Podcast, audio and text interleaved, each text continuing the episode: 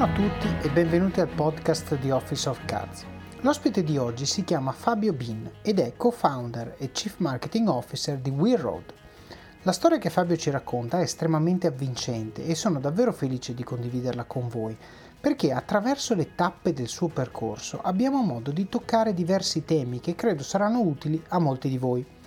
Parliamo di vita nelle grandi aziende, di colloqui, di libri e di incontri che ci cambiano la vita, di orientamento al lavoro nelle scuole e nelle università, insomma c'è davvero tantissimo da portarsi a casa da questa chiacchierata. Prima di lasciarvi l'episodio vi ricordo la pagina YouTube, che ovviamente si chiama Office of Cards, in cui condivido delle micro pillole da 5 minuti o meno su riflessioni di vita aziendale, produttività personale, leadership, gestione delle persone e delle relazioni.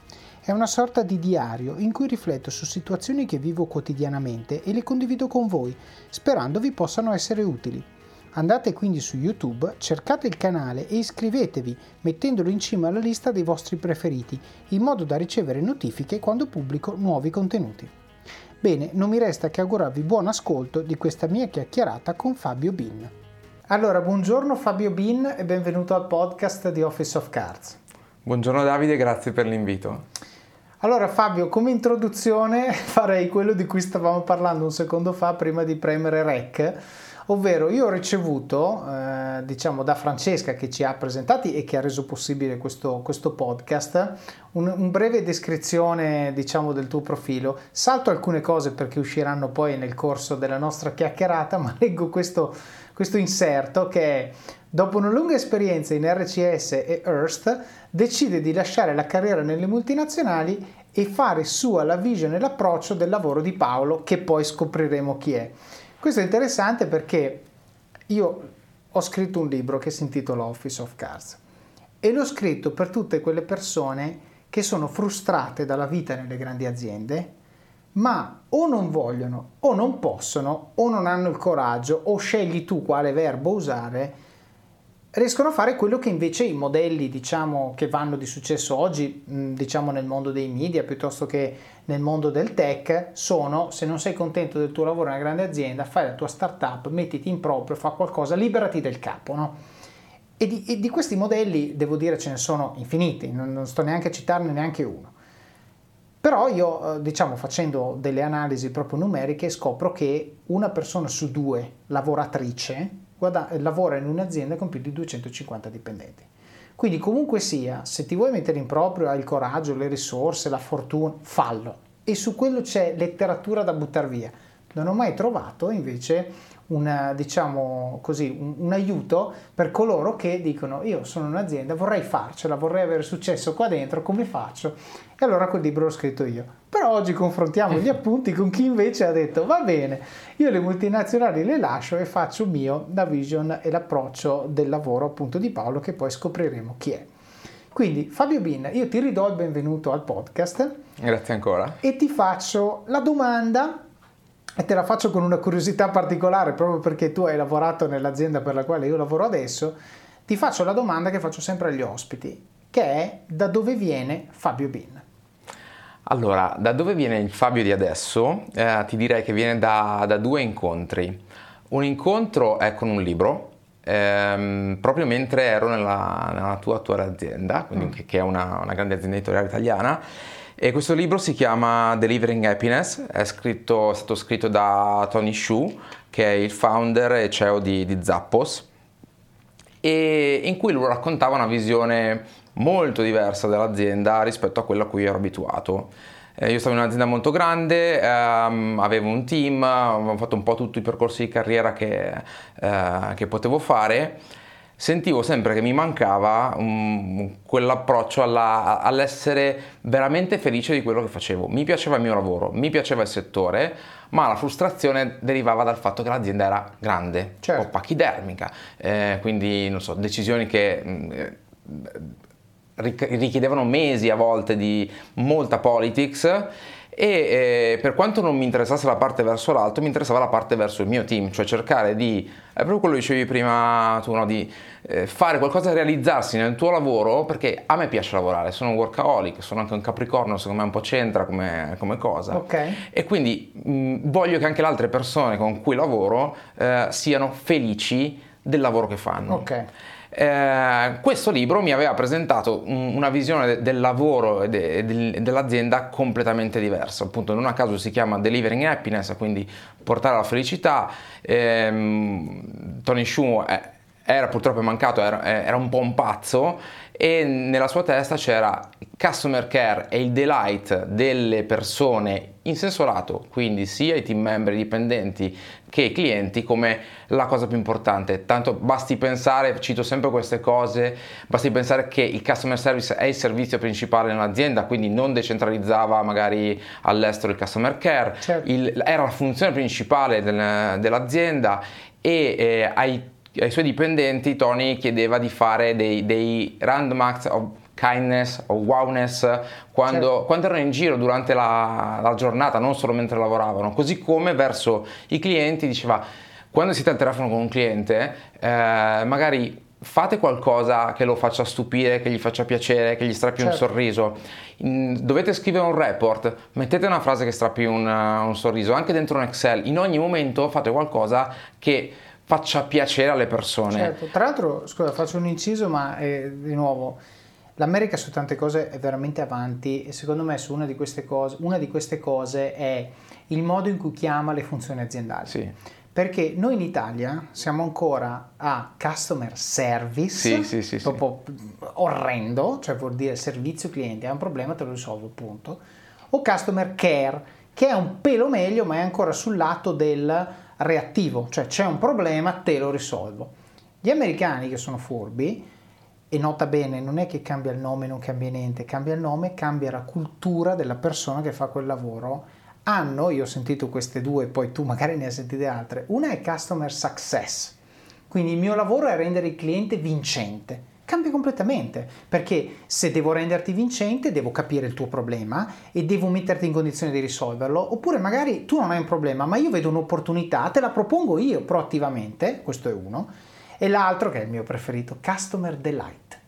Cioè, il tuo obiettivo non è risolvere il problema, il tuo obiettivo è che il cliente deve farti la standing ovation. Esatto. Ok? Cioè, la barra non è a un metro, è a sei, ma quando tu abitui il cliente a questo standard, il cliente può chiamarlo qualsiasi competitor che vuoi e ce li manda, ma ce li manda sonoramente, perché si crea un rapporto basato proprio sul fatto che il mio unico obiettivo è che tu sia felice. Ok? Facendo quello che posso fare all'interno della mia azienda. E queste cose qua a me dispiace e sono contento di dirle in un podcast italiano in italiano perché Tante aziende in Italia ancora, come dici tu, customer service, lo chiamano service e lo danno in outsourcing. Secondo voi, uno che sta in Albania, con tutto rispetto, e non ce l'ho con però molti per esempio customer eh, service call center, stanno in Albania, stanno in Tunisia, ma cosa gliene frega lui di rendere il cliente contento? No? È diverso, quindi questa era una riflessione che ma... volevo... Ma infatti eh, il, questa cosa, proprio ti faccio un altro esempio proprio da, che, che Tony racconta, eh, su, sulle persone. Allora, l'esempio è questo. Eh, Zappos è il più grande e-commerce americano di scarpe, ok?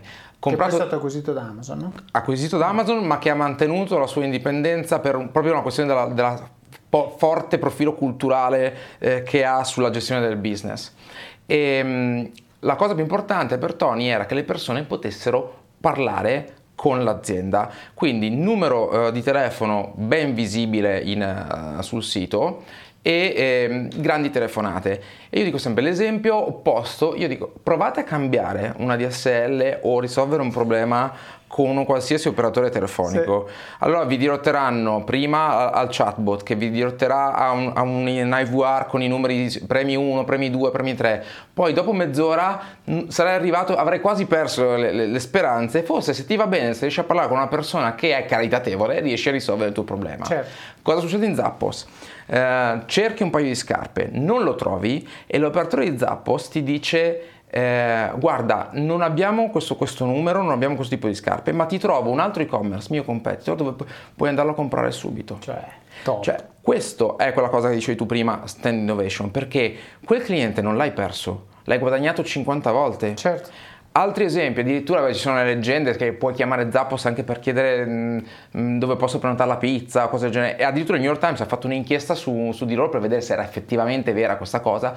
Tutto vero. Loro hanno utilizzato anche le telefonate di, di customer care o comunque appunto di, del rapporto tra l'azienda e i, e, e i clienti per farne poi dei, dei, dei, commercial televisivi doppiati da dei pupazzi perché si creavano delle situazioni assurde molto divertenti certo. tra, tra, l'operatore, eh, tra lo Zapponia come lo chiamano e il... Um, è meglio di Google cliente. praticamente. Esatto, e addirittura c'è una, una telefonata record, eh, credo sia durata 18 ore, in cui sono diventati amici, sono raccontati la vita, una cosa pazzesca. Ora, è chiaro che quello è un, è un estremo, però il principio del customer delight, in cui io credo tantissimo, eh, è un elemento molto, molto forte che contraddistingue un, una parte di quello che appunto tu mi hai chiesto da dove vieni, certo. vengo in parte anche da, da, da questa lettura. Poi scusa, diventa marketing quello perché quando queste robe finiscono sui giornali stanno parlando del tuo brand senza che tu spenda una lira. Assolutamente. Okay? parlano di cose meravigliose perché quando uno legge quell'articolo che è stato 18 ore al telefono, secondo te cosa fa? Prende in mano il telefono e gli dice, cioè prova a fare qualcosa. Quindi secondo me assolutamente top. Senti, appunto appunto hai detto da dove viene Fabio Bindi oggi? Uno, questo libro, questo libro. che metteremo nelle show notes e che parla di molte altre cose, ma non voglio fare troppe digressioni. Okay. L'altro da un incontro, che è quello che è stato con, con Paolo Denadai, che è appunto è un giovane imprenditore che aveva fatto imprenditore seriale che aveva fatto diverse cose. L'ho conosciuto per caso per lavoro, eh, quando io ero in un'altra azienda editoriale e Paolo, quando ci siamo conosciuti, io avevo credo 38-39 anni, Paolo ne aveva 26. Ok. E, e, io dopo che ho fatto un incontro con, con lui ho pensato io voglio lavorare per questa persona. Ok. Perché era diverso da qualsiasi altro manager o imprenditore che avessi mai conosciuto in vita mia. Cioè, è veramente... Eh, come dire, come si direbbe, purpose driven, ehm, voglioso di, cioè, lo, lo, se parli con Paolo lo, lo capisci, uh-huh. è una persona che trasmette un'energia fortissima. Uh-huh. E, e, che vuole in qualche modo, sì lo so, le cose lo dicono tutti, migliorare il mondo, eccetera. Però d- davvero vedi, senti in lui una genuina voglia di far crescere l'azienda e le persone nell'azienda, uh-huh. non solo per, per, ragioni di business. Ma e quando vi, ci racconti questo incontro? Cioè quando, dove, cosa faceva lui? Ma lui, allora, lui, stava, lui aveva già lanciato i suoi, prime, eh, i suoi, primi due business veri, perché aveva fatto anche dei, dei business ancora da più giovane. Dei business finti? No, no, perché so che so, narrano le, le, le, le leggende su, pa- su, Paolo che avesse aperto addirittura un, un, un negozio per vendere spi- eh, pizza e spritz a Padova, lui di Padova. Ok. E comunque la sua prima azienda è è stata um, Scuola Zoo, che è, una, è, un media brand per studenti, è nato come un blog uh-huh. da una sua esperienza personale, poi da, da, questo blog ha creato un'azienda, appunto un, un, media brand che è Scuola Zoo, che adesso è, è il più importante editore italiano, eh, social editore italiano sul, sulla, sul target appunto della generazione Z e in generale del, del, degli studenti della scuola superiori e poi aveva creato un tour operator per diciamo, organizzare vacanze per i ragazzi che, che si maturavano. Eh, poi, siccome aveva abbastanza traction sulla, sul fronte diciamo, social sulle nuove generazioni, i primi brand hanno iniziato a chiedergli di collaborare e quindi di utilizzare questo, questo, questo spazio che aveva mm. per comunicare. Mm. E lì lui, da bravo imprenditore, cosa ha pensato? Beh, ci faccio un altro business. E quindi aveva fatto un'agenzia di comunicazione che esiste tuttora, va molto bene, fa parte del, del nostro gruppo, che si chiama Zocom e io l'ho conosciuto in quanto lui in quel momento stava facendo il venditore di Zocom, quindi è, io l'ho, l'ho incrociato, ah, era in una... È venuto a vendere. È venuto a vendere, è venuto okay. a vendere nella, è venuto a vendermi de, dell'attività social ehm, su, sul target e io l'ho conosciuto quindi in quanto venditore, cioè lui stava, capisci, questa è certo. un'altra cosa che mi piace, essere molto hands on e, e, Paolo, pur essendo già il CEO di due aziende che comunque facevano già milioni di fatturato, che funzionavano in crescita, ne stava facendo partire un'altra e lui in prima persona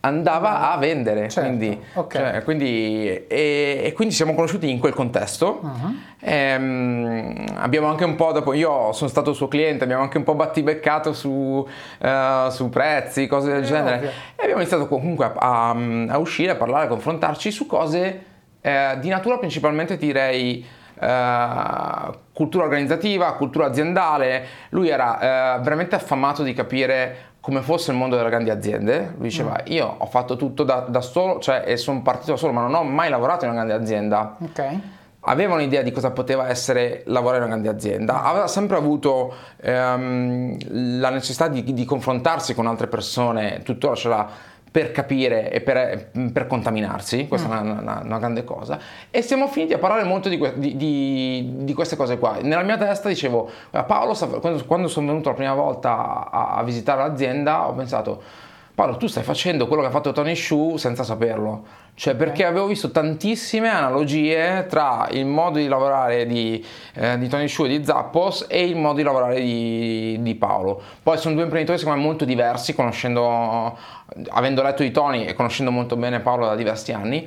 Però quello che dico sempre per rispondere a una domanda, cos'è il, cioè chi, da dove arriva Fabio? Arriva da, secondo me da questi due incontri. Mm. E Paolo mi ha sbloccato Okay. Mi ha sbloccato nel senso che io ho lavorato per più di dieci anni in aziende grandi uh-huh. e quindi ero molto um, abituato a, a gestire, eh, se vuoi, le, la, le, cerimonie, cioè i riti delle aziende grandi certo.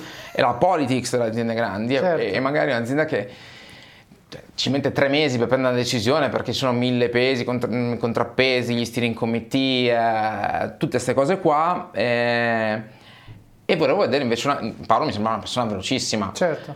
Quando sono passato di qua e quindi ho iniziato a lavorare con Paolo e, e, sono entrato proprio in Zocom, nell'agenzia per cui lui era venuto a, okay. a vendermi, diciamo... È venuto a venderti l'agenzia esatto, tu esatto. hai comprato esatto, l'agenzia, esatto. lavoro in agenzia. Esatto. Ok. E, e la cosa che per me è stata inizialmente abbastanza scioccante, drammatica, nel senso che mi sono trovato in un primo, in un primo meeting con Paolo e nella mia testa, cioè, sì, siamo, sarà un posto veloce, non ci mettiamo tre mesi per prendere una decisione, magari ci mettiamo tre settimane o mm. magari una settimana, mm, ci invece ci mettiamo tre, 30 minuti, eh, cioè, esatto. eh, si decide, si decide eh, eh, cosa, cosa, fare durante, durante il meeting e il giorno dopo lui ti fa follow up e ti dice ok come sei messo? Cioè, con, con, con, quindi mi sono detto, mm, io che pensavo di essere una persona smart, dicevo, ok, forse sono smart per, per una corporate, non certo, sono così smart certo. e co- così sveglio per un ambiente eh, che va a una velocità completamente diversa.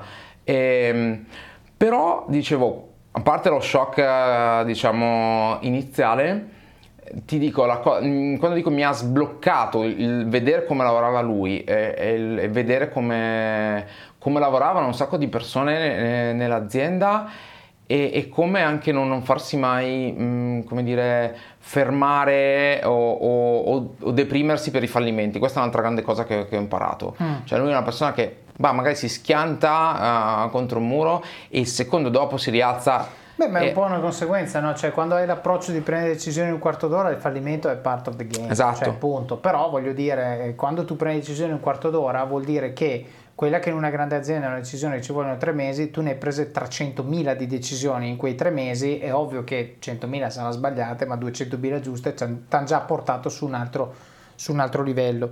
Senti, prima di passare alla parte cronologica, cioè sì, vorrei sì. capire tutti gli step, allora abbiamo capito questi due momenti, voglio farti una domanda su questi due momenti. Questi due momenti, quindi la lettura di questo libro e l'incontro con Paolo, sembrano essere momenti... Eh, sliding doors, no? per citare il film, sì. cioè un momento dove se non fosse successa quella cosa io probabilmente non sarei qui adesso in questa posizione. Te ne sei accorto in quel momento, cioè quando hai letto il libro che ti stava cambiando fisiologicamente e idem quando hai incontrato Paolo, al di là di dire mi piacerebbe lavorare con questa persona, cioè quali, sto cercando di astrarre, sì. no? quali sono le sensazioni, i pensieri, le riflessioni che ti hanno fatto capire che quello era un punto di svolta. Perché tante volte, soprattutto chi ci ascolta, no? in questo podcast sente storie di persone che magari appunto hanno avuto delle esperienze che tu, tutti noi siamo il risultato delle nostre esperienze, ma non tutte le esperienze ci segnano nello stesso modo. E il problema è quando guardiamo indietro è facile vedere l'impatto che determinate cose hanno avuto su di noi, ma finché ci siamo in mezzo, no. E qual è il problema? Che tante volte, se ci siamo in mezzo e non ce ne accorgiamo, tante volte l'impatto che una cosa potrebbe avere su di noi non ce l'ha perché ce la facciamo scivolare addosso, non ci fermiamo a riflettere, non capiamo che magari se abbiamo letto questa roba dobbiamo cambiare un certo tipo di comportamento che poi a sua volta scatena una serie di cose. Quindi la domanda che ti volevo fare era, perché un libro e un incontro sono due cose di una banalità Assolutamente. eppure ti hanno cambiato, quindi te ne sei accorto e o, se vuoi scegli quale delle due domande rispondere, che, che che suggerimento daresti a uno per essere aware, mm-hmm. per essere consapevole dello stimolo che sta per ricevere? Questo episodio è supportato da Scalable Capital, il tuo compagno ideale per iniziare a investire in modo semplice, sicuro e conveniente. Con oltre 600.000 clienti, Scalable è una piattaforma regolamentata e questo è molto importante ragazzi, perché vi offre una possibilità di investire in azioni, ETF e fondi partendo solo da un euro. Ma perché dovreste iniziare a investire? È semplice. Primo, l'inflazione, che se aumenta di questo passo diminuisce di molto il nostro potere di acquisto. Secondo, se pensate oggi che la pensione che avrete quando ci andate a 80 e passa anni vi permetterà di sostenere lo stile di vita che avete, beh, vi faccio tanti auguri. E il terzo, beh, per chi ne ha, i figli. Io ad esempio ho un fondo per le mie bambine, piani di accumulo per me, investimenti diversificati per obiettivi che hanno orizzonti temporali diversi. Con Scalable puoi dare forma ai tuoi obiettivi di investimento e sfruttare appieno il suo potenziale per far crescere i tuoi risparmi nel tempo. L'importante è iniziare per step e Scalable non ti permette solo di acquistare azioni o ETF, ma anche di imparare come funziona il mondo degli investimenti. Scopri di più su come Scalable può trasformare il tuo approccio agli investimenti visitando il link in descrizione. Ricorda, con Scalable il tuo viaggio finanziario può iniziare solo con un euro. Non aspettare, investi nel tuo futuro oggi stesso con Scalable Capital. Ma no, non, ti, ti, rispondo subito, non me ne sono accorto mentre succedeva. Chiaramente la lettura del libro è stata, e penso che possa succedere a molte persone di quando si legge una, un, un, libro, una storia, perché poi non è un classico libro di business, ma una storia, un romanzo magari mentre sei nel, nel, in quella fase, sei tutto in tumulto, ah che bella questa cosa, ti trovi, ah ma allora è possibile, eccetera, però poi torna alla vita reale no? e, e, quindi certo. do, dopo un po', dopo questo, questo, hype del momento magari ti scende. Uh-huh. Ti posso dire che quelle cose che, che, ho, che ho, letto in quel libro si sono, si, sono rimaste, okay. sono, si sono sedimentate e ho sempre cercato di trovarle poi o, o, di metterle in pratica o di cercare delle analogie con, con, la mia situazione reale. Non pensavo, ok, adesso cambio, adesso mi licenzio, faccio la mia azienda okay. o cose del genere. No, anzi, magari ho cercato di portare quelle cose nel mio contesto, tornando alla, alla cosa da cui partivamo, no? dalle persone che magari scelgono di stare in, in, in un'azienda grande. Quindi certo. la, la, prima azione forse consapevole che, che ricordo è, era quella di cercare di... Ah, stupidissima, Zappos ha una libreria aziendale, ok? Uh-huh. Dove mm, ci finiscono i libri che leggeva lui oppure che leggevano altri libri di business, libri inspiring che, che leggevano eh, anche gli altri, gli altri team member. La prima cosa che ho fatto è ho preso tutti i miei libri, li ho portati in ufficio eh, e gli ho detto, ragazzi, cioè, questo è figo per questo motivo, questo è figo per questo altro motivo. Portate i vostri libri, fate queste cose. E quindi volevo cambiare il mio di ambiente, certo. il, mio di contesto ma non avevo idea di che sarei cambiato io cioè, cioè, mm, così profondamente. Ma sai che poi quando ho conosciuto Paolo mi diceva, ah sì, c'è la nostra libreria aziendale che lui faceva già questa cosa, quindi vabbè. E, ehm, quindi no, sul momento non me ne sono accorto. Mm. Però a un certo punto la cosa ehm, è coincisa secondo me con, con, questo, col fatto che ho, mm, ho, cambiato lavoro da un'azienda all'altra. Mi ero portato già indietro questo, tutto questo background di cose, un po' di, di tumulto che iniziava a, a esserci internamente e quindi avevo già fatto il, diciamo, il, primo distacco dalla grande mamma azienda in cui ero cresciuto anche managerialmente eh, avevo cambiato azienda, non, sentivo che non era il mio, la, mm-hmm. diciamo, nuova azienda, e poi c'è stato un incontro con Paolo e lì l'incontro con Paolo è stato di dire, ok, io voglio cambiare okay, da un modo di lavorare, mm-hmm. voglio provarne un altro. E, e, sapevo che a quell'età, da dove, mm, come era il mio percorso professionale, eccetera, sarebbe stato un salto nel, nel vuoto, Certo. ad altissimo rischio e, e abbastanza senza, re- senza rete. Infatti dico spesso che vedo i miei ex colleghi o addirittura ehm, persone che avevo assunto io in stage che magari hanno fatto carriere tradizionali molto mh, interessanti mo- mh, nel filone manageriale e sono adesso a- a- in posizioni molto importanti. Io al contrario ho fatto un, un bel downgrade, un shifting per, per, eh, per cercare di cambiare, buttandomi nel vuoto. Certo. Lì sì c'è stata la consapevolezza, però una consapevolezza mh, del tipo sì può andare male ma non sai quanto male, quindi Ok. te, la sei- te la giochi, come, come dire, e poi nel long run è andata molto bene ed è stata di svolta. Però diciamo che questi due elementi, il libro e l'incontro, sono stati secondo me propedeutici, propedeutici l'uno all'altro, con in mezzo una mia maturazione personale che era arrivata comunque da un tema, voglio uscire da un'azienda, da aziende troppo, troppo grandi. Certo, certo, chiaro. Va bene, senti, allora, questi sono i due bookmark, Sì. no? Adesso proviamo magari a fare, cioè giusto per capire un attimino, anche collocarli temporalmente, perché abbiamo appena detto che uno l'hai più o meno percepito, Sì. l'altro no, ma ti era entrato sotto pelle, però va capito come eri e dove eri quando sono successe queste due cose, anche per capire la differenza, perché uno è entrato sotto pelle e l'altro invece è entrato sopra, no? Quindi eh, parti- partiamo dall'inizio, no? Tu sei nato e cresciuto dove? Allora, io sono cresciuto in, eh, in Veneto, in una piccola provincia dell'Italia che si chiama Rovigo. Eh, tra Ah, l'altro, certo, eh, quella fa- provincia che i veneti si chiedono dov'è. Esatto, famosa per essere come in Molise dove Esatto. non si sa se esiste. Ma esiste non- Rovigo? Esiste, esiste, Certo. c'è la nebbia, c'è l'umidità, però c'è anche il delta del Po che è molto bello. Certo, ok, quindi Rovigo. E tra l'altro sono cresciuto in, diciamo, in campagna, nemmeno in, in città e vabbè, fin da piccolo ero ossessionato con le città, volevo andare, volevo andare in città e, e- e so, mi ricordo distintamente che tipo a 12-13 anni dicevo voglio fare il pubblicitario, sono sempre, Ok. stato, sempre stato ossessionato da, da questa cosa. Ok. Ho cambiato idea nel, nel tempo, però eh, sapevo che volevo lavorare in una- quantomeno una comunicazione, qualcosa di, Beh, di questo questo ha tipo. influenzato sicuramente Sì, sì. all'inizio, no? Quindi ok, poi da scuola l'hai fatta lì e poi... Poi ho fatto, ho fatto quella che io chiamo, all'università ho fatto quella che io chiamo scienza delle merendine, cioè scienza della comunicazione. Ok, Eh, non sono un grande fan dell'università, devo dire, a meno che non si tratti di scienze dure, cioè nel senso mh, o fai STEM oppure secondo me tutto il resto non, non- serve, e anzi secondo me mh, è, è troppo spesso una, specialmente per, per le facoltà umanistiche, un, un, un generatore di sottoccupazione intellettuale. eh, sì, e- e anche unemployment. Esatto, Certo. e anche l'employment.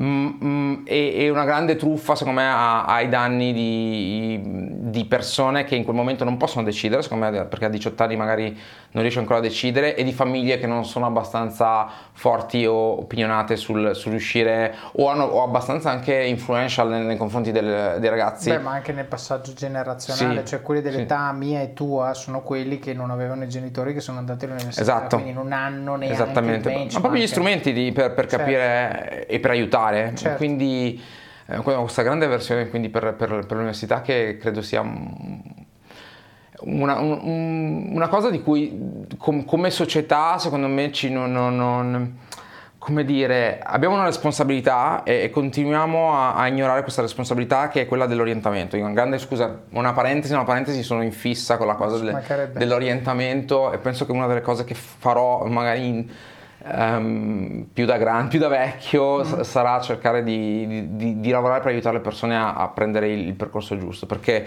tu dicevi sliding doors, Certo. ma col senno di poi, ovviamente, anche de- dell'essere vecchio, di aver visto delle cose, ti dici, guarda, questa cosa avrei potuto farla in maniera diversa. Certo. Qui avrei fatto un'altra scelta. E, e avrei voluto tantissimo, sempre col senno di poi, che ci fosse stato qualcuno a dirmi, guarda, se fai questo probabile che succeda questo, se fai quest'altra cosa potre- potrebbe succedere questa cosa. Quindi, eh, boh, eh, sono, scusami la digressione, ma sono No, abbastanza... ma guarda, ti, ti seguo nella digressione perché anche un mio pallino. Io ritengo che la scuola italiana oggi faccia poco uso dei suoi alumni Sì. per educare le persone esattamente a quello che dici tu. Cioè, il diciottenne che oggi frequenta il liceo che ho frequentato io, probabilmente farebbe delle scelte nella sua vita estremamente migliori se passasse un quarto d'ora con me. ma non perché io sono io. Capisco perfettamente. Vi racconto cosa è successo quando ho fatto questo. Poi ovvio che se tu immagini, io andrei, infatti non capisco, e tra l'altro forse Scuola Azzurra è la piattaforma giusta sì. per farlo, perché io vorrei mettere il mio nome in un bussolotto dove pescano dei nomi di manager aziendali che vanno a fare degli speech nelle scuole superiori, ok?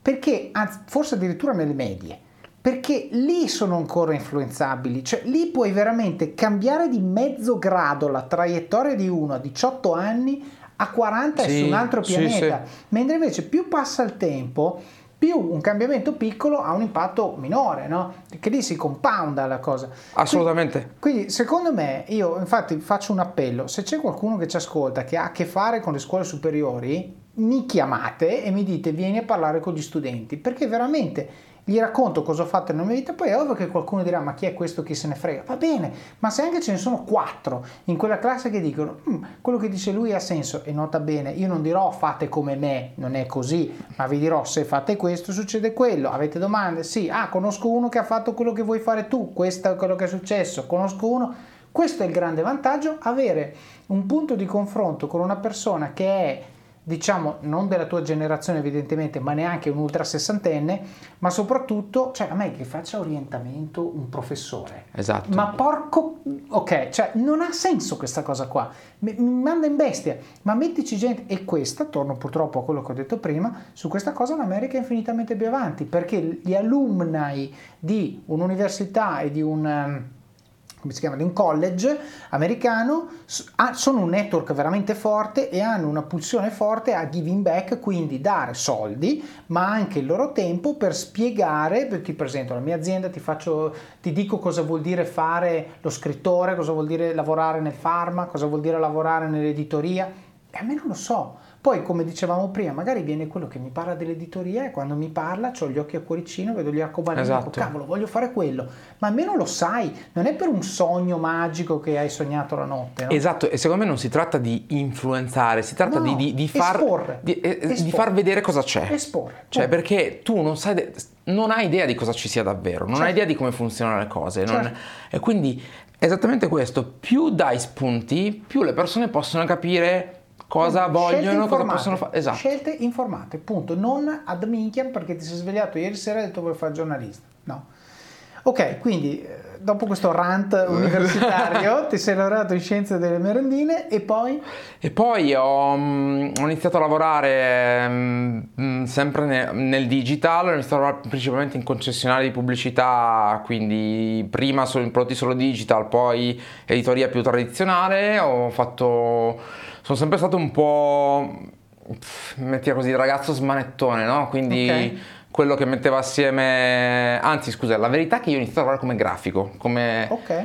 perché facevo, durante l'università facevo un po' di web design, quindi ho iniziato a lavorare come grafico, poi mi sono laureato, sono entrato come grafico, c'era liberata una posizione al marketing, io sono andato dal, dal capo del marketing, gli ho detto, ma senti, mi fai provare a fare questa cosa, mi sto lavorando in marketing, lui ci ha creduto e quindi ho iniziato a lavorare nel okay. marketing di concessionarie di pubblicità, quindi un marketing B2B, anche se io mh, mm, mi sentivo sempre, mi sono sempre sentito molto B2C. Mm. E, mh, poi mi sono innamorato, ero, sono sempre stato innamorato dell'editoria, quindi mi piaceva stare in quel contesto anche se non ero una parte diciamo uh, eh, B2C e l'ho sempre un po' sofferta questa cosa di non poter passare sul, uh, sul B2C questo per sempre logiche di, di, grandi aziende dove è molto difficile uh, magari muoversi cioè, è frutto di occasioni, di momenti, eh, quindi ho fatto tanta parte della mia carriera nel, nel, nel B2B. Uh-huh. E, ehm, fino a quando appunto non, ha, non ho spezzato questa catena eh, iniziando a lavorare con, con Paolo in, in Zocom, poi ho lavorato in altre aziende del gruppo One Day, perché One Day è questo gruppo che ha, sostanzialmente ha più realtà tutte incentrate comunque su uh, approcci generazionali al consumatore, al target. Quindi in questo momento chiaramente le generazioni forti sono i millennial, la generazione Z, ma non escludo che questa azienda non evolva con prodotti, servizi e altre aziende per target specifici. Comunque la, la, l'elemento importante è generazionale e la cosa interessante è che in questo momento le generazioni sono quelle più giovani, quindi, quindi millennial e, generaz- in particolare in questo momento generazione Z. E, um, sono stato qua qualche anno, dopodiché ehm, ho cambiato perché volevo mh, occuparmi di prodotti di, di piattaforme digitali eh, in SaaS, diciamo cose del genere. Uh-huh. Eh, ho, cambiato, ho, cambiato, azienda, però ho cambiato, ormai avevo credo 42 anni. Sono andato in un'azienda in cui ho capito subito che non sarebbe stato il mio, ma immediatamente. Ok. Quindi dopo una settimana sotto al cielo ho detto guarda non è mio, senti non, non, non, voglio restare, sono rimasto lì comunque qualche mese per chiudere un progetto co- che dovevamo fare e um, mi ricordo a dicembre mi sono licenziato e ho detto finalmente faccio un sabbatico, voglio, da tanti anni voglio fare un sabbatico okay. e mi faccio un sabbatico. Però aspetta, prima di questo sabbatico vorrei, vorrei chiederti una riflessione su quello che puoi condividere ovviamente su questa cosa perché tu hai appena detto una cosa che tra l'altro in questo podcast abbiamo sentito dire da un altro ospite che è Federico Sbandi, per chi non l'avesse ascoltato se lo vado ad ascoltare, che è lasciare un lavoro dopo, tu hai detto una settimana, sei andato a parlare all'amministratore delegato, lui se n'è andato dopo tre settimane. È una cosa che spesso e volentieri le persone non fanno, cioè piuttosto mi abituo al problema che affrontarlo così, perché andarmene via da un'azienda nella quale, cioè a parte il sunk cost bias di ho fatto i colloqui, eh, adesso sono qua, mi hanno presentato e tutto, quindi chiaramente dici tornare indietro adesso, mamma mia. Due, ti preoccupi anche della reazione di chi sta di là, eh, ma come la prenderanno, adesso li faccio arrabbiare, insomma, tutte cose che remano contro, no? Allora, ci, ci spieghi proprio per coloro i quali magari ci ascoltano che dovessero essere in una situazione, anche non necessariamente che hanno cominciato una settimana fa, ma anche che hanno cominciato cinque anni fa, che però sono in una situazione dove si rendono conto che ci sono due alternative. O mi abituo alle sensazioni che magari oggi mi danno fastidio, perché se no, se continuano a darmi fastidio tutti i giorni, sclero, la mia aspettativa di vita scende di 20 anni. Quindi o me le faccio andare bene e quindi mi metto tranquillo, tra virgolette, oppure devo affrontare il problema e prendere il toro per le corna e dire, oh, se qua c'è un problema, io me ne vado. No? E tra l'altro nel tuo caso, poi dopo ci torniamo, ma nel tuo caso hai detto me ne vado e non ho un'alternativa, mi faccio sabbatico, quindi è proprio la classica decisione del non so cosa voglio fare, ma sicuramente non è questo e quindi ciao. Ci dai un po' un insight su quello che è stato il tuo processo, che non deve essere stato no. facile, immagino. E adesso un bel caffè finito. Perché rischiare di rimanere senza caffè quando puoi abbonarti a Caffè Borbone? Prezzi vantaggiosi, costi di spedizione inclusi, tante possibilità di personalizzazione e l'abbonamento lo sospendi quando vuoi. Decidi tu la frequenza, la qualità, scegli tra le cialde e capsule compatibili e crea il tuo mix di gusti e miscele. Mai più senza caffè con l'abbonamento Caffè Borbone. Tutte le info su caffèborbone.com. In realtà ho un sacco di cose da dire su questa cosa, è compreso sul, sul mismatch, diciamo, tra magari tra il candidato e, o, o, comunque tra il team member ehm, e, e, e l'azienda. Allora, partiamo dalla, dalla, mia situazione, dal mio esempio concreto. Eh, perché è stato così facile? Perché ero già venuto da un'altra esperienza, sempre diciamo, dopo che ho lasciato appunto la mia diciamo, prima grande azienda RCS per andare in un'altra azienda, mm-hmm. ehm, dove avevo un certo tipo di aspettative. E questo tipo di aspettative non le ho trovate, cioè non, non, non, non mi ci sono trovato, non mi sono trovato con, con, i colleghi, con la struttura, col mio capo, ho sofferto come un cane, mm. ma dicevo, ma non posso mollare, cioè, ho appena cambiato, certo. non posso mollare, ma io stavo male dal giorno da, da, dalla prima settimana, quando ho capito una serie di dinamiche, una serie di cose e ho capito che era esattamente l'opposto di quello che mi ero immaginato come, mm. come, come contesto eh, e non avevo, anche, mi, mi, sentivo molto solo, nonostante avessi una posizione eh, comunque di responsabilità, mi sentivo solo, non sentivo di avere un team eh, con cui condividere le cose o un team su cui contare, non sentivo di avere un, un, un capo con, con cui poter, eh, su cui poter fare affidamento eh, in termini di aiutami, quando, quando, secondo me quando una persona è in difficoltà devi, va aiutata, certo. cioè, ehm, a meno che non sia un disastro totale allora è un altro discorso, però ehm, va aiutata, era una situazione mh, mm, in cui ho sofferto eh, ho sofferto e molto anche in termini di autostima, c'è la mia compagna di, di, allora che mi diceva non ti riconosco più, non, sei un'altra persona, un, ti è scesa completamente l'autostima, tu sei una, eh, sei una persona sempre... Mh, eh, che alza l'asticella, che, eh, che ci crede, che, che, non si risparmia mai, e ha veramente un crollo di autostima totale, ok? Certo. E, e in, questa, in quella condizione però mi dicevano, ma non posso cambiare, mm. ma, cosa, ma, cosa, penseranno i miei ex colleghi? Mm. Ma cosa penseranno, che pure mi avrebbero ripreso, probabilmente il mio capo mi avrebbe ripreso in, in, in 3-2-1 ma cosa penserà l'azienda qui e i nuovi colleghi in cui, in cui sono venuto? ma cosa penserà il mercato? Perché comunque magari avevo già un, un mio network di persone. Cioè, un paese piccolo, cioè, la gente mormora. Eh, tutta una serie di cose che adesso dico bullshit, completamente bullshit, certo. perché io lì con, questa, con questo stare male e questi, questi pensieri, eccetera, ci sono stato un anno e mezzo, un anno e otto mesi, eccetera, e ho, detto, e ho pensato quando mi è successo la seconda volta, mm. ho pensato mai più. Mai più, perché hai avuto sostanzialmente le stesse sensazioni dopo quella prima settimana. Diver- era, una, era, una, condizione diversa, i problemi erano altri. Sì, sì, no, pe- certo, pe- però, però, le sensazioni però quando la, la, nel secondo caso la, sensaz- la, la, sensazione era di, ok, ho capito che qua ehm, non posso portare valore, non, per, come sono, per com'è la situazione in azienda non, eh, non posso portare valore, posso eh, tutto quello che faccio non, non, servirà a nulla perché la condizione è questa. nel primo caso era molto più anche personale, di, relazionale con ribadisco team e capo. Io ho bisogno di conquistare un ambiente, sicuramente ho bisogno di stimare i miei colleghi, questa uh-huh. è, la prima cosa. E, e, ho bisogno di avere persone con cui confrontarmi, persone che stimo con cui confrontarmi. Se non ci sono questi, questi contesti, per me è difficile. Se poi ci metti in più che magari vedi che quello che fai non ha un vero impatto, certo. cioè non interessa. Però, quindi la seconda volta in cui mi è, mi è capitato, eh, memore della lezione che avevo preso eh, eh, qualche anno prima, ho detto mai più, io questa cosa non, non la voglio fare, piuttosto, mi, mi, sai che c'è, mi faccio un sabbatico, qualcosa farò, mm-hmm. Quel, che sia consulenza, che sia qualcosa farò, non è un problema, il problema è non accettare questa cosa. Io mi rendo conto che, però te lo dico dall'altra parte, che per le aziende che anche loro hanno investito, hanno investito in tempo di, di, di selezione, di recruiting, di, di, negoziazione. Certo. Cioè, è un problema per un'azienda e te lo dico da persona che, che in questo momento assume magari anche tante persone. Eh, è sicuramente un problema e non è affatto bello eh, che una, una, persona su cui hai investito in termini di recruiting dopo una settimana ti dica non me ne voglio andare, cioè è un, fallimento. È un fallimento. Allora scusa, ti faccio questa domanda, dato che appunto tu sei stato da ambo le parti cosa può fare oggi un candidato, te la faccio doppia, sì. un candidato e un'azienda per minimizzare il rischio che questo sia lo scenario sì. in cui ci troviamo. Dicevo, ho molto da dire su questo, su questo tema perché mi, mi, sta molto a cuore e, e penso di avere la risposta.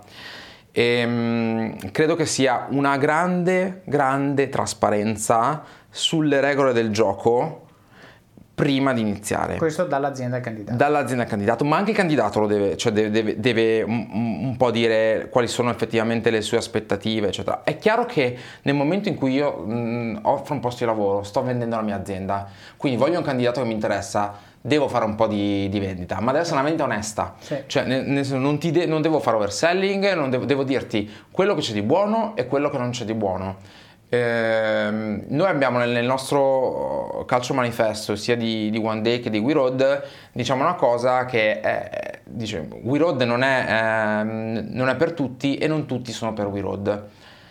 Perché dobbiamo piacerci eh, e, e, e, dobbiamo e tu candidato tu, tu team member deve piacerti un certo modo in cui noi lavoriamo. Se questo modo non ti piace non funzionerai mai. Certo. cioè se mm, e io ti dico tutte le difficoltà che incontrerai, te lo dico subito, guarda che c'è, prima su tutto, quello da, da cui sono passato io, è un'azienda in cui ci mettiamo 30 minuti a prendere decisioni e ci mettiamo 24 ore a fare follow up sulla decisione. Certo. Questa roba può essere molto stressante, può essere molto stimolante per alcuni certo. e molto stressante per altri. Certo. Devi, cioè, dimmi da che parte, da che parte certo. stai. Se pensi che questa sia. Questa cosa la devi mettere sul tavolo. Subito. La metto subito sul tavolo. Mm-hmm. È un'azienda fatta di doer, quindi è anche un'azienda impaziente. Altra cosa, noi abbiamo una. Un, io lo trovo super, super utile. Abbiamo una, un, un, feedback a 15 giorni e un feedback a 30 giorni. Mm. Ti dico, i nostri periodi di prova sono davvero i periodi di prova, mm. non è che è una cosa automatico. automatico. Certo Dopo 15 giorni ti, facciamo un checkpoint, ti dico come sta andando dal nostro punto di vista. Dopo 30 giorni ti dico, mm, guarda che potrebbe essere eh, che la cosa non, anzi tendenzialmente non va e, e, finiamo. Quindi tu ti stai assumendo un grandissimo rischio nel momento certo. in cui vieni da noi. Certo. Così come io mi sto assumendo un grandissimo rischio nel scegliere te, okay. perché se non va bene, cioè, poi è, cioè, è un problema per tutti. Chiaro. Però ti dico anche che questa cosa qua e, ha a che fare secondo me con per esempio non confermare i periodi di prova eh, o magari ehm, far uscire delle persone che non si trovano bene in azienda o, o, o che non performano eccetera secondo me è, co- è, la cosa più giusta che un'azienda possa fare io prima di, di, di lavorare in questa azienda non avevo mai licenziato nessuno mm. okay? per me stare nella chiamiamola corporate era c'è qualcosa che non eh, c'è una persona che non performa che non va, che se non si integra, è ok, quella persona eh, spostiamola, proviamo a fare altro, eh, è, un sunk cost.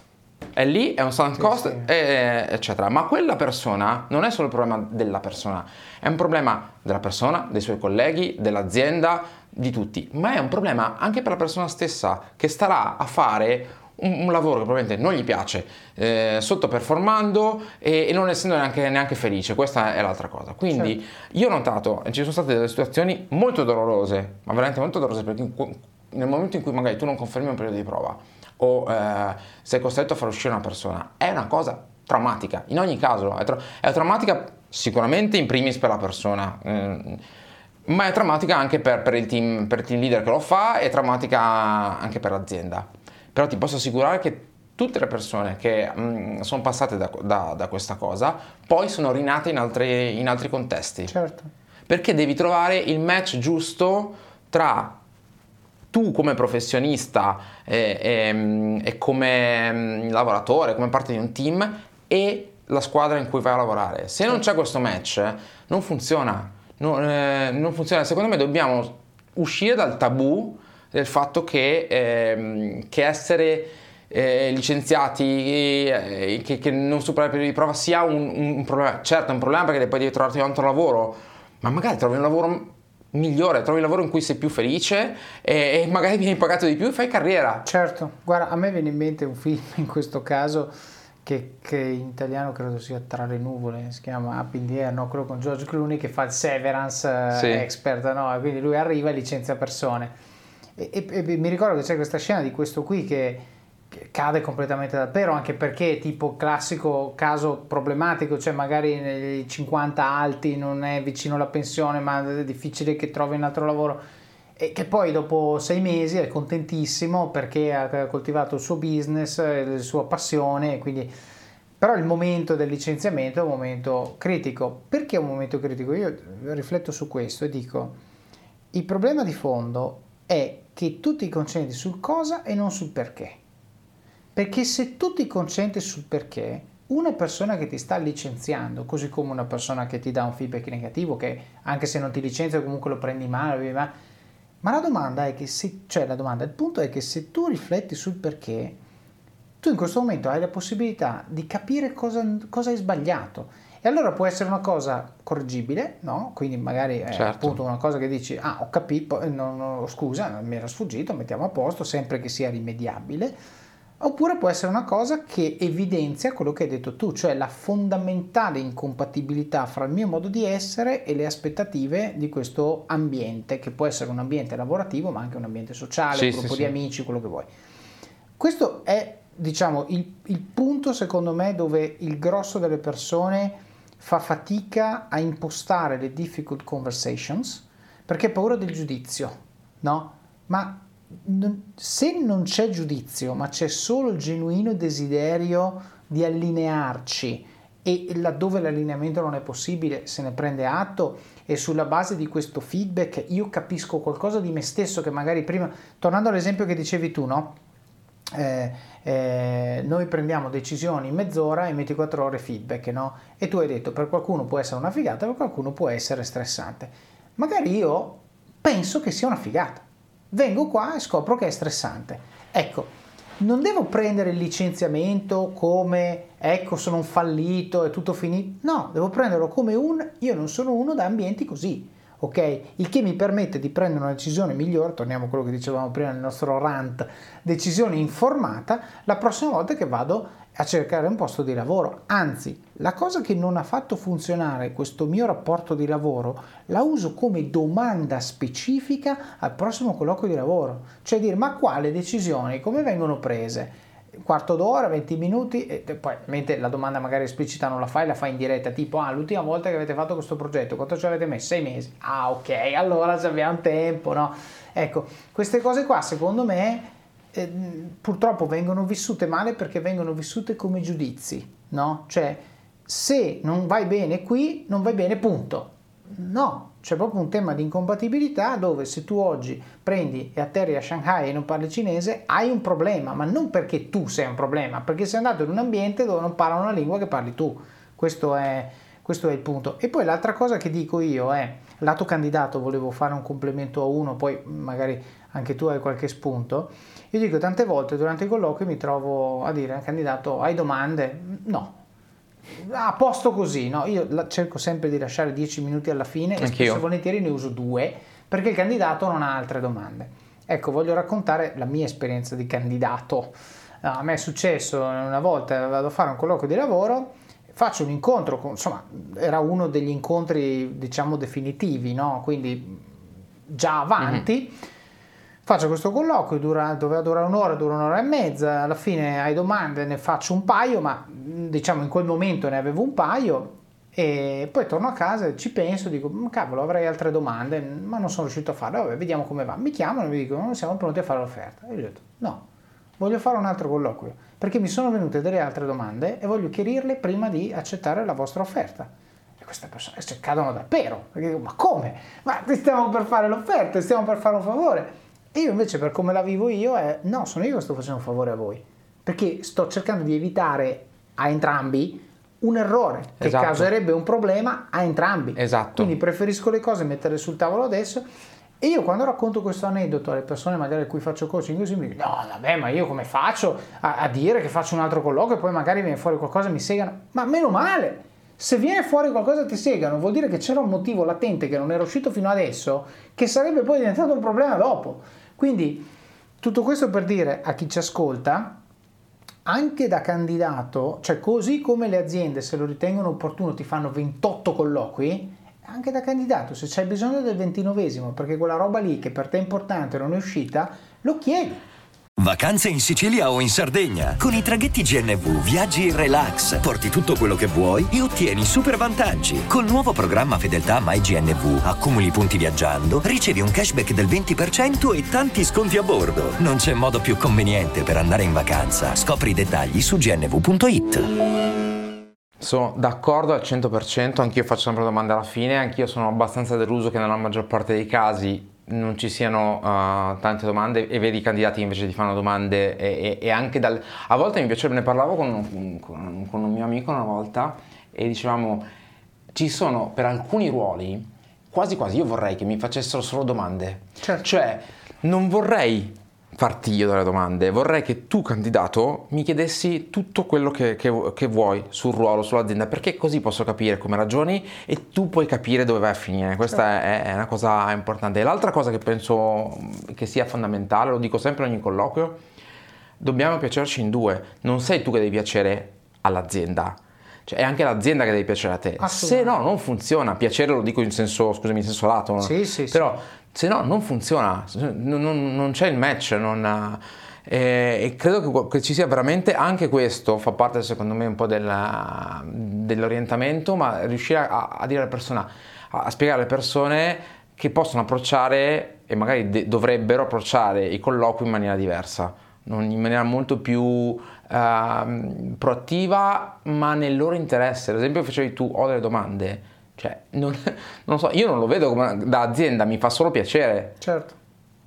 Perché appunto ci aiuta a evitare un grosso errore no, da parte anche perché io dico sempre così come c'è un um, ho sentito dire credo in Tim Ferris no, che dice the quality of your life is the quality of your questions no io dico anche the quality of your work is the quality of your questions. Cioè, se tu sei uno che sa farsi le domande giuste, l'impatto che avrai nell'azienda è enormemente certo. superiore rispetto a uno che sa dare le risposte. Perché al giorno d'oggi dare le risposte è una commodity, ma fare le domande giuste è raro. Quindi, se un colloquio vuole essere un momento in cui faccio una valutazione se tu aggiungi valore o no, molto meglio incentrarci sulle tue domande piuttosto che sulle risposte che dai a delle domande standard, con un'eccezione, che c'è una domanda, che, cioè una domanda, un tipo di domanda che a me piace fare e che secondo me aggiunge un sacco di valore, che è la domanda situazionale, dove dico raccontami una volta in cui hai preso una decisione difficile. Cioè, quella è una domanda, che poi non è una domanda perché è un'affermazione, però eh, quelle, quelle sono domande dove veramente estrai un sacco, no? Io poi avendo il podcast sono addestrato a fare questo tipo di cose, quindi veramente sono come un dentista durante i colloqui.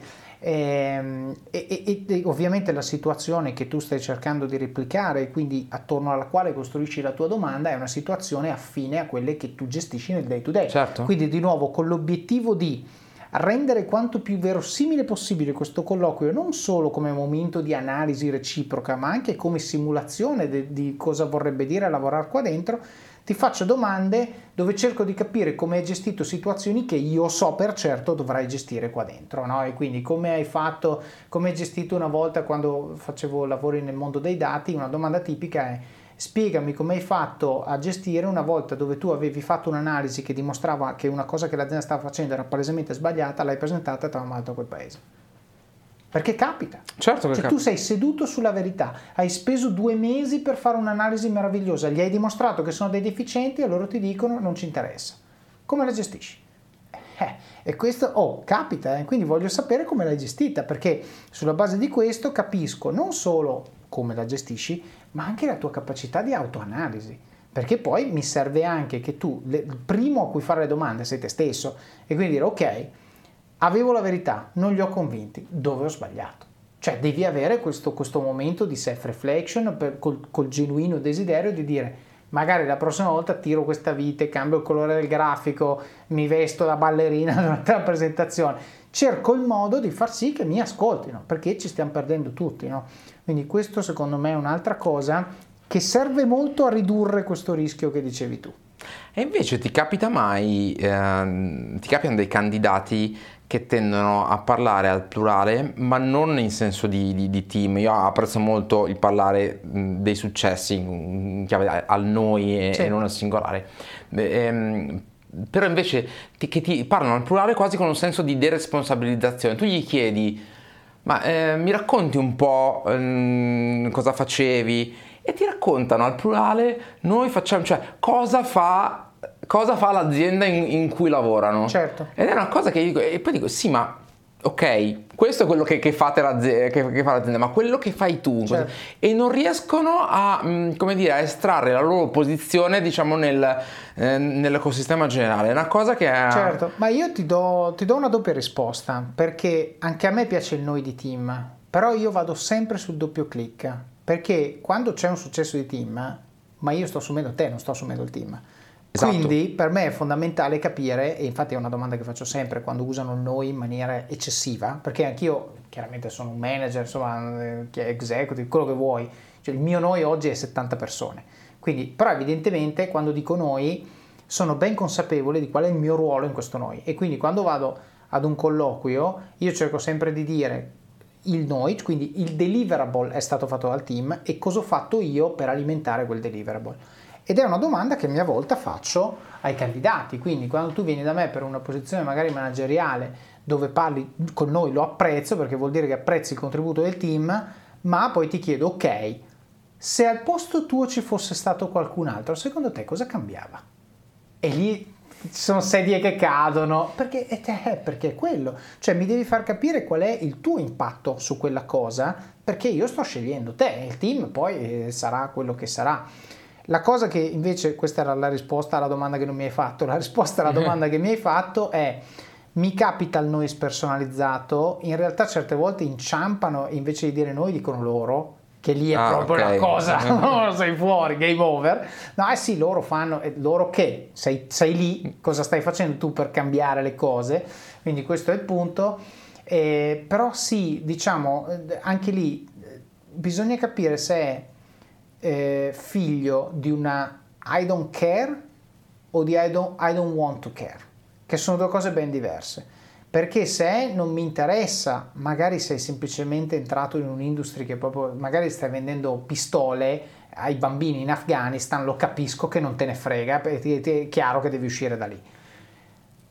Però I don't want to care no, perché allora è un serio problema motivazionale e quindi in generale non sono sicuro che riuscirò a creare il contesto che ti renderà motivato e, e tutto. Anzi, questo mi dà modo di fare anche un'altra precisazione su, su, un video che ho pubblicato qualche giorno fa, ma già che ho detto questa frase mi è venuto il gancio, la ripeto anche qui. Il ruolo del manager non è motivare le persone. Il ruolo del manager è quello di ascoltare le persone, capire quali sono i driver che le motivano intrinsecamente e creare il contesto in cui le persone si motivano da sole. Perché se no, se togli il manager, togli la motivazione, crolla tutto. No? Quindi io dico sempre, lo dico anche ai miei, dico ragazzi il mio obiettivo è venire qua e non lavorare.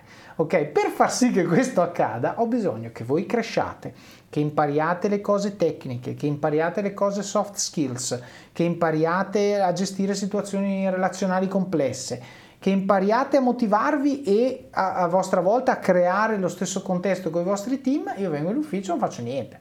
No? Però chiaramente questo non succede mai perché è una tensione costante. Però dico, se, se io la vedo così, anche in una fase di colloquio, no?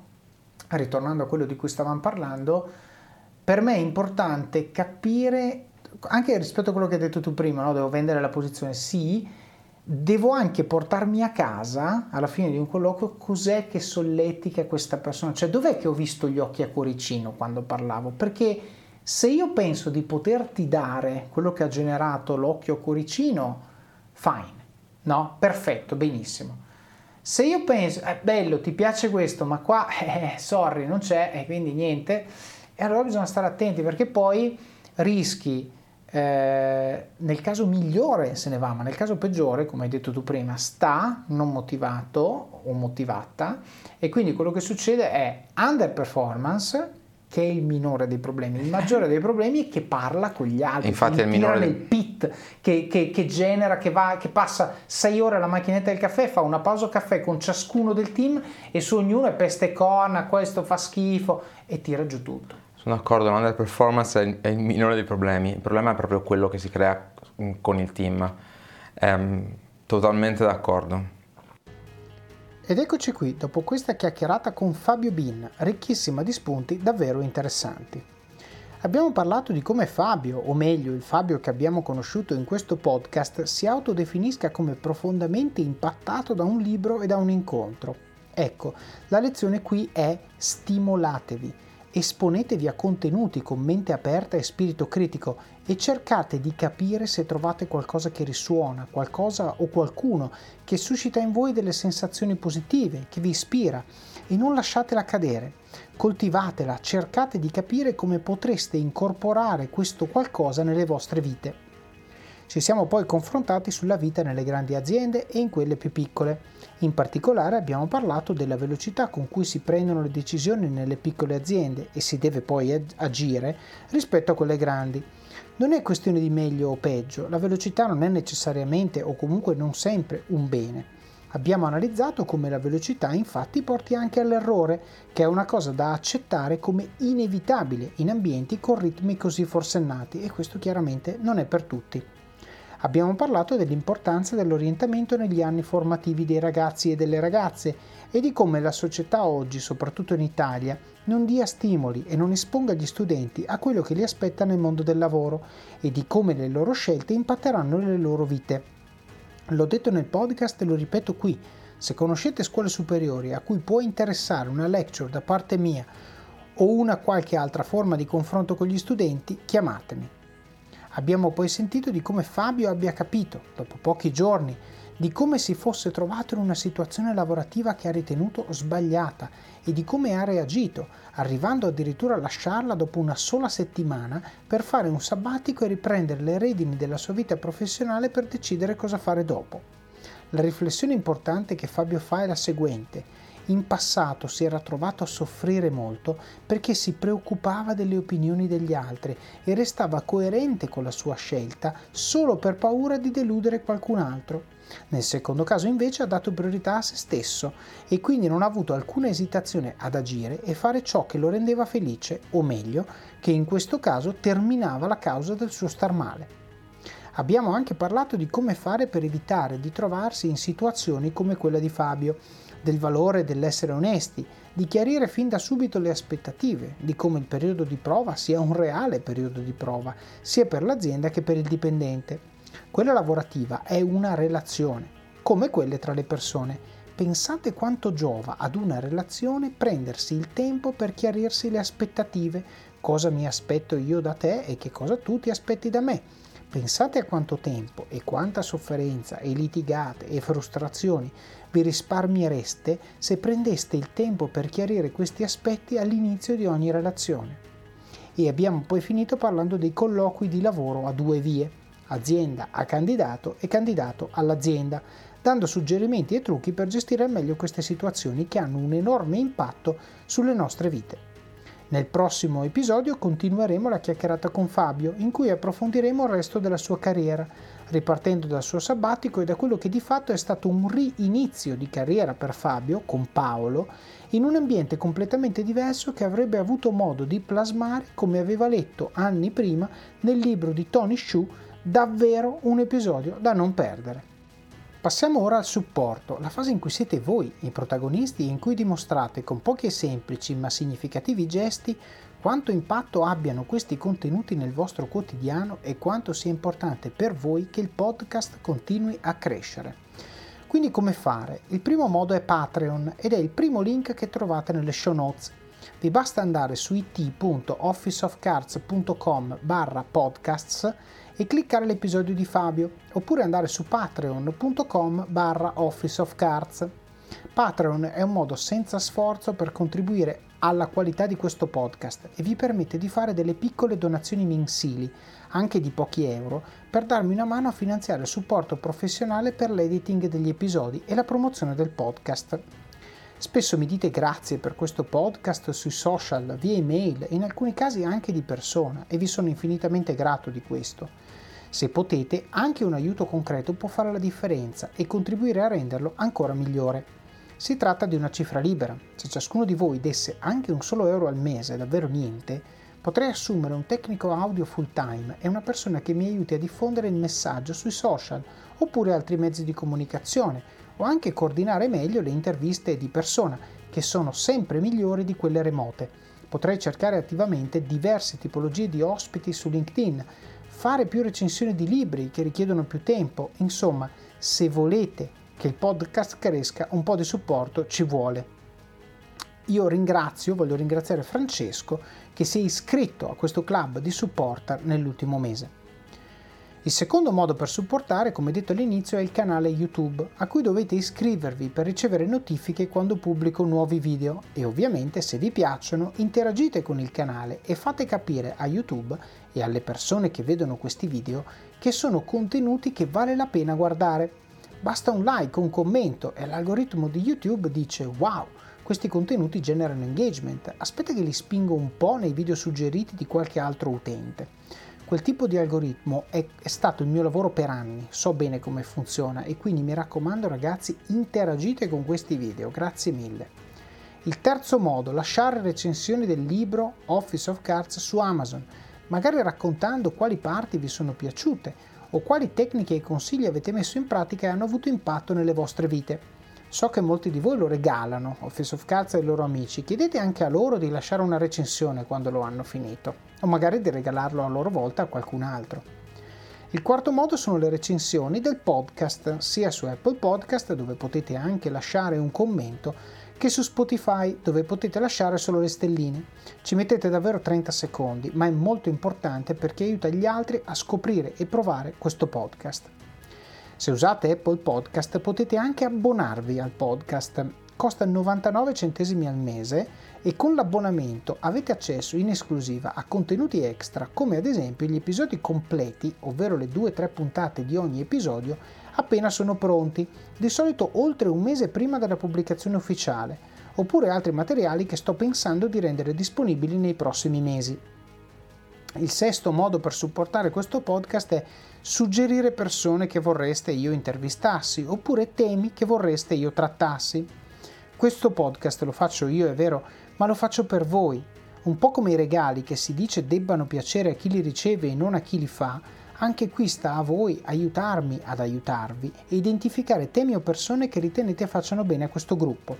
Qui un grazie enorme di nuovo va a Francesca che mi ha suggerito non solo Fabio Bin e Fabio Padoan che avete conosciuto qualche puntata fa, se non lo avete ascoltato andate ad ascoltarlo, ma anche altri ospiti che sentirete nei prossimi episodi.